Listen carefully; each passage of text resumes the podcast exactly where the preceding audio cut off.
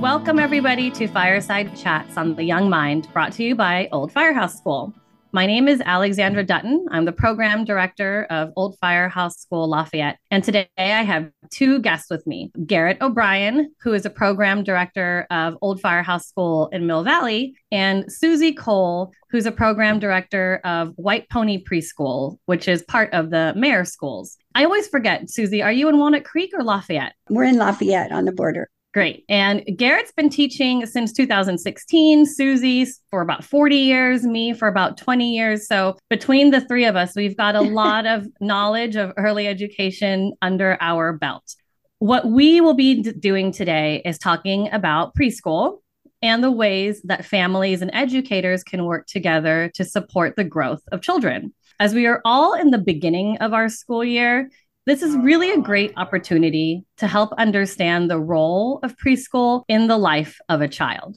I think that when we have our open houses, our, our tours, and all the other ways that we introduce families to our school and we share with families how we educate children, it paints this really beautiful picture for families about what our philosophy is like, what interactions at our school look like and then you know families enroll with us. But what sometimes gets trickier is actually that first day of school or that first month of school. And remembering that each child and each family are different and are going to have different needs. And also that preschool and home are just going to be different so, Garrett and Susie, I'd love for you to share when you are working with families and children, what are your ultimate goals? And Susie, since you've been doing this for longer, if you can start. Sure, I'll be glad to. So, I think, at, especially at this time of year, it's really to communicate to people that it's a process in the beginning. So, all the little steps, like as you said, of having the open house, having the tour, and so forth, to meet the teacher, and kind of just trusting that the teachers are experts on helping children to separate, helping them to feel safe in the environment, and that your child's participation is going to look really different in a few months. And by the end of the year, very different.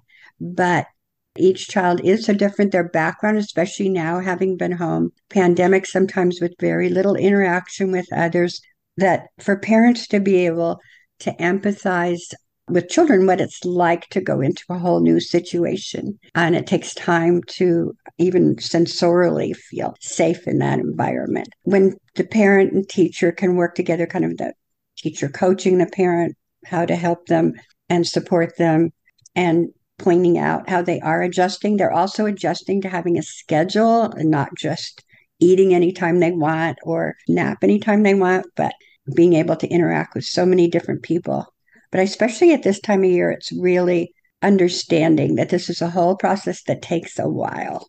I think you're really hitting the nail on the head, Susie, with a lot of the goals that we have as program directors, where we are operating a school and it's a group setting. It's a preschool setting where there's many children not just one. So it is going to be different. And building that trust in the very beginning is so important. And there's various ways that all of our schools do that but even with all of that trust, it will still just take some time. Garrett, what about you? You're relatively new to directing. What are some of your goals when you're working with families and children? From what I've been bringing in from the teaching experience is with that trust of trying to help families understand how that trust can be built with a stranger that you're about to give your child to. And also on the flip side, letting the teachers understand how the parents are going to be feel. That like yes we're ready. We're prepared. We did everything we need to. But no matter how ready the parent seems they still are dropping off their child to somewhere that they just got an hour view at one time and hoped for the best letting the parents know that kind of what susie was saying to trust in where they had put us or put their child that we are going to be there for them, even though it is a group setting and your child may not get 100% of the attention, they are factored into every decision that is made, even if it's about another child, because we take that whole concept into mind of no child left out and things like that, so that the children are able to transition in easier and slowly. It opens up the blinds a little bit for the parent to get a better grasp that we actually are helping their child. The things we're saying are not just to appease to them, but their child is happy here, they're comfortable here.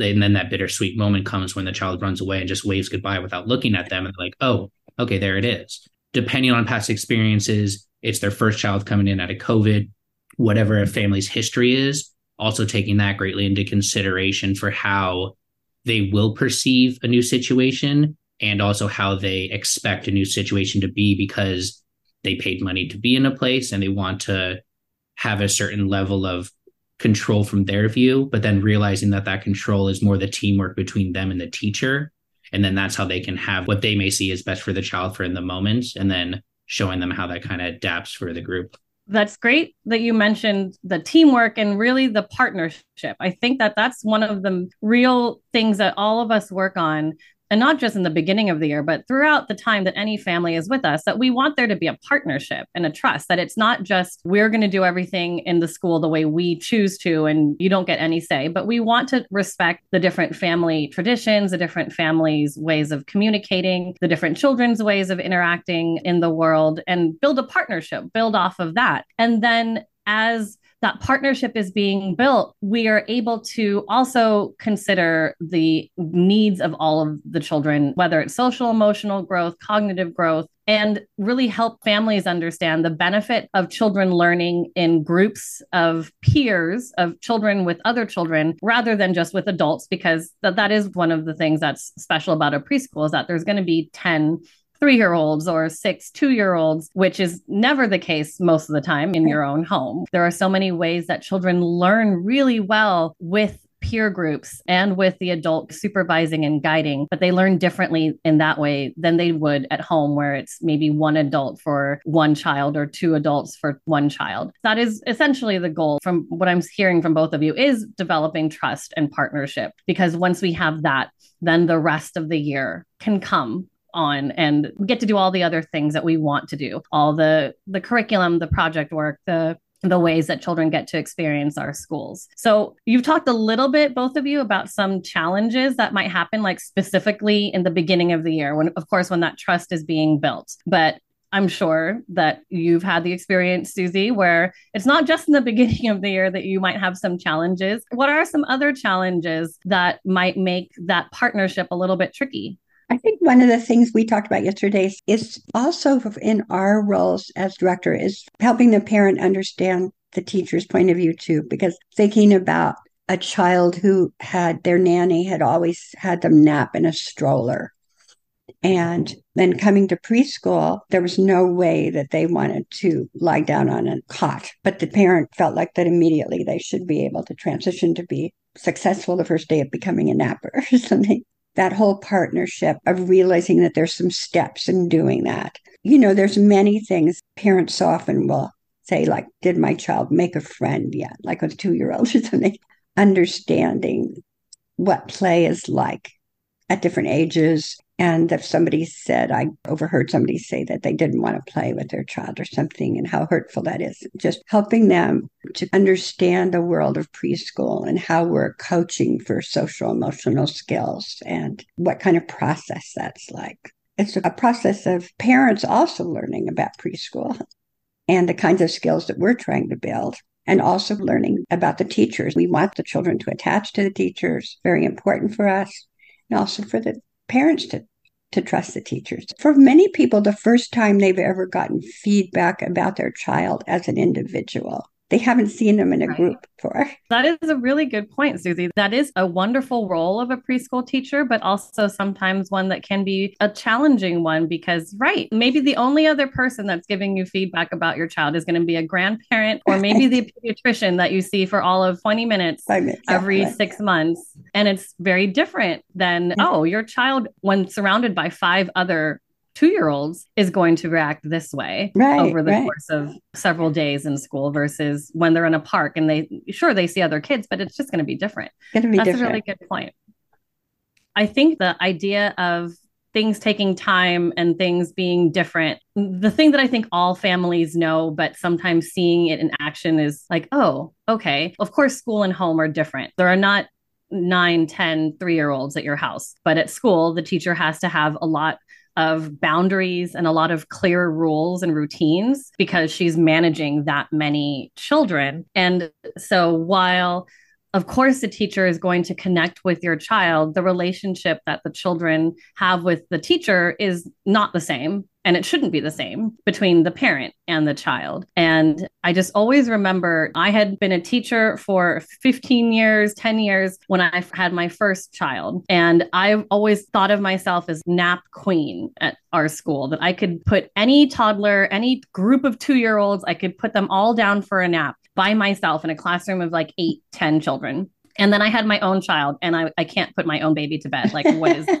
This is such a nightmare. Like, I'm doing all the things that I've told myself I wasn't going to do. I'm rocking her to sleep all night. I'm ending up co sleeping, even though I didn't think I was going to, because that's the only way she slept. And then she started school here at about five months old. And within two weeks, Margie, who's like, you know, our toddler expert here at our school, was able to get her to go down by just laying down on her crib and falling asleep. And I'm like, how did you do that? And there was a little bit of guilt that I had as a parent. Why couldn't I do that? But also a relief of like, oh, thank goodness, a different adult is right. able to understand my child and have a different relationship and be able to do mm. something with my child that I was thinking, gosh, she's never going to be able to sleep by herself. This is going to be the hardest year of my life. And then learning, like, oh, there are different ways to handle this. And even someone who is an educator has been in the field for a while. I was still learning new things with my own children. So it's it is just mm. something to remember that there's just a difference between what home is like and what school is going to be like and being able to accept that those differences exist. So some of the challenges to jump off of what Susie was talking about with like getting the parents to see from our point of view, helping educate them,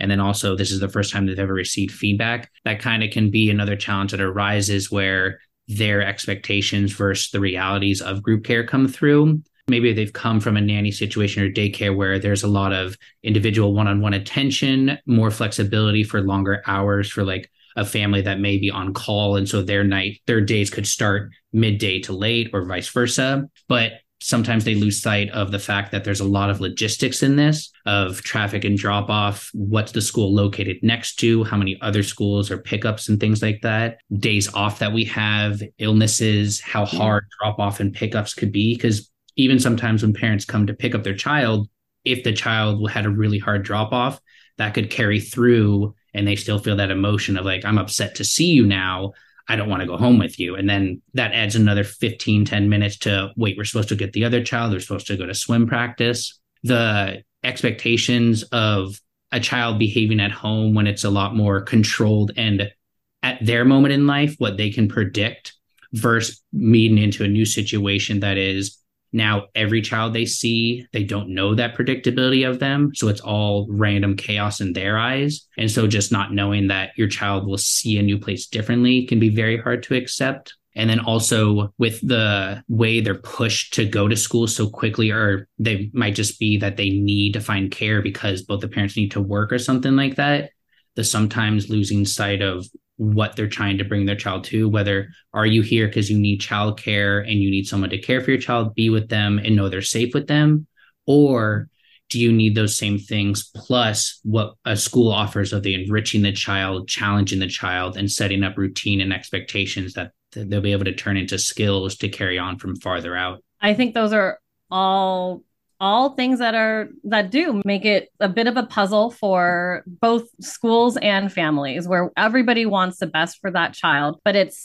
sometimes not as simple as great they got into this school and i'm so happy that there's going to be many many pieces that are part of that and we do all want it to work out. We do all want it to flow in a way that is going to work for families. Hopefully, what families who are listening to this are hearing is that it, it just all will take a lot of time and a lot of yeah. a lot of trust and a lot of building these different skills. The teachers do want to work with families and work through a lot of these different things, but it really does take some good communication and some good time to build that relationship and to keep working. I'm going to put out one other thing that I think is something we should all think about. And I don't know that we have a great answer for this, but there are going to be a few times where teachers and parents might actually have opposing goals. A simple one could be the family, and I run into this all the time who is like, I am going to do the potty training method where they are going to do it over the weekend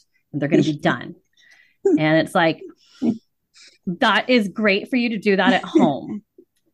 and in a school where children are crawling on the floor, three or four or five or six different children are wanting to ride the same bike, and your child has a potty accident on that bike it is an issue where I can't just let them try to potty train at school. And that sometimes can feel like you're making our child go backwards, working to help the families think about what can we do in a classroom setting that's going to be safe for all the children hygienic for all the children and help your child with potty training. Sometimes those are not going to be on the same timeline. It's not that we don't want your child to be potty trained, but the timeline is going to be really different. So that's one example. What do you think, Susie, about when there might be uncomfortable topics that are discussed at school? We had a conversation that some four year olds had about death a few months ago and like what happens after somebody dies. And it was really uncomfortable for the parents to know that their children were having this conversation when the teacher shared, just so you know, this came up. I didn't bring it up, but I was there to guide it, and here's what was said. So, what do you do in those situations? It comes up too about gender. We do have kids in our elementary school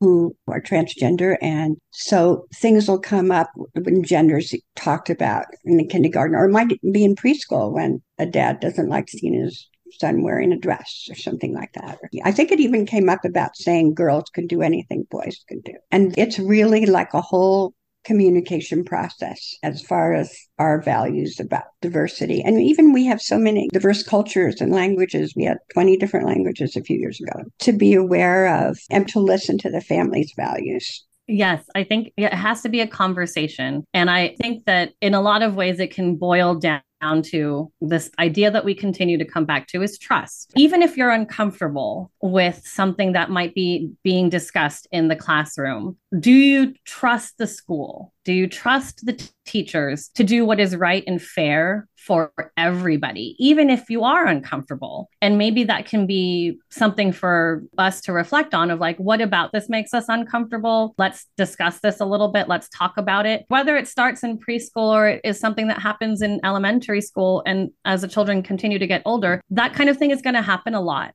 And it can be an opportunity to share values, what's important to us, and for all of us to learn. But sometimes it is going to be a more difficult challenge. But communication is so much an important part of how that can work and how we can move through these moments. I think just for us to be able to hear, we always want our children to always feel that we have the best in our hearts. Everybody's point of view is always to have it be the best for the child. And you know, it comes up because we have kids with special needs too.